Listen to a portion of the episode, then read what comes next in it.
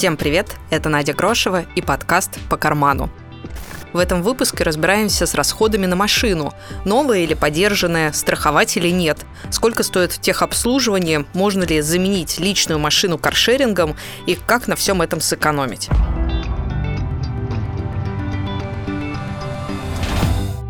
Многие задумываются о покупке автомобиля, как только появляется устойчивый доход. Но прежде чем пойти на такой серьезный шаг, рекомендую взвесить все за и против. Лично я стала автовладельцем в 2010 году, а в этом году машину продала, в том числе ради того, чтобы расходы на нее не били по карману.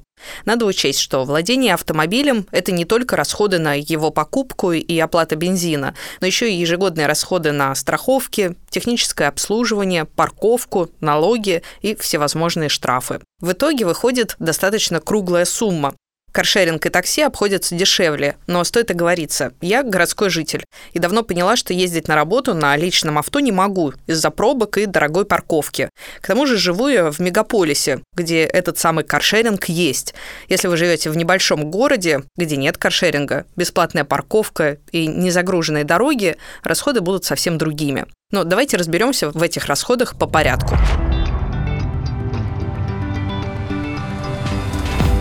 Первое – это стоимость самого автомобиля. Тот, что мне сейчас нравится, стоит миллион шестьсот тысяч рублей в средней комплектации. Самый хороший на миллион дороже. Для расчетов буду использовать этот пример.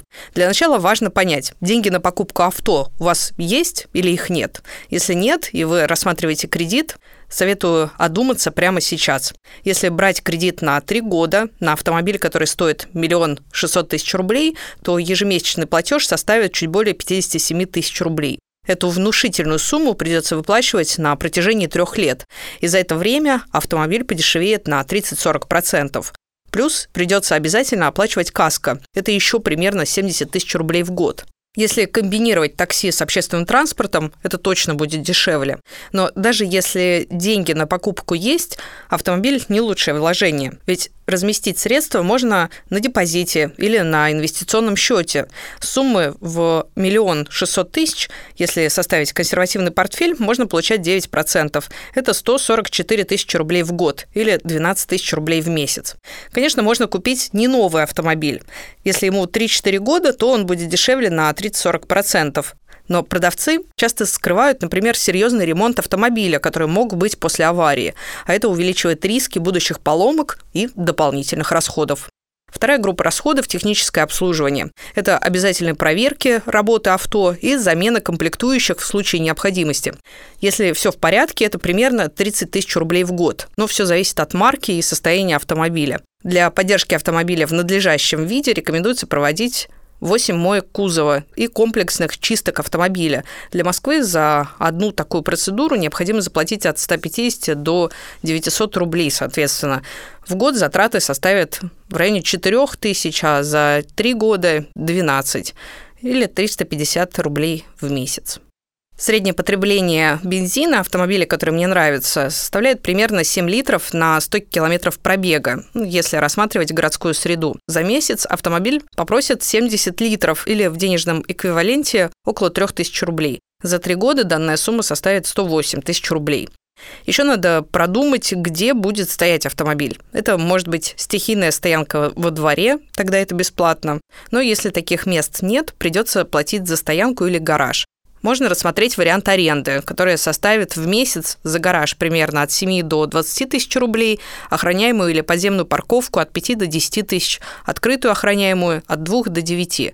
Заплатить за аренду парковочного места или гараж придется дороже, чем за открытую стоянку. Это связано с большей степенью безопасности для владельца автомобиля. Расходы за три года составят если это гараж, примерно 250 тысяч рублей, за охраняемую или подземную парковку от 180 тысяч, а за открытую охраняемую стоянку от 72 тысяч рублей. В какую сумму обойдется платная парковка в городе, лучше проверить по своему маршруту. Ну и не забывайте о штрафах. В большом городе с видеокамерами они бывают и у идеальных водителей.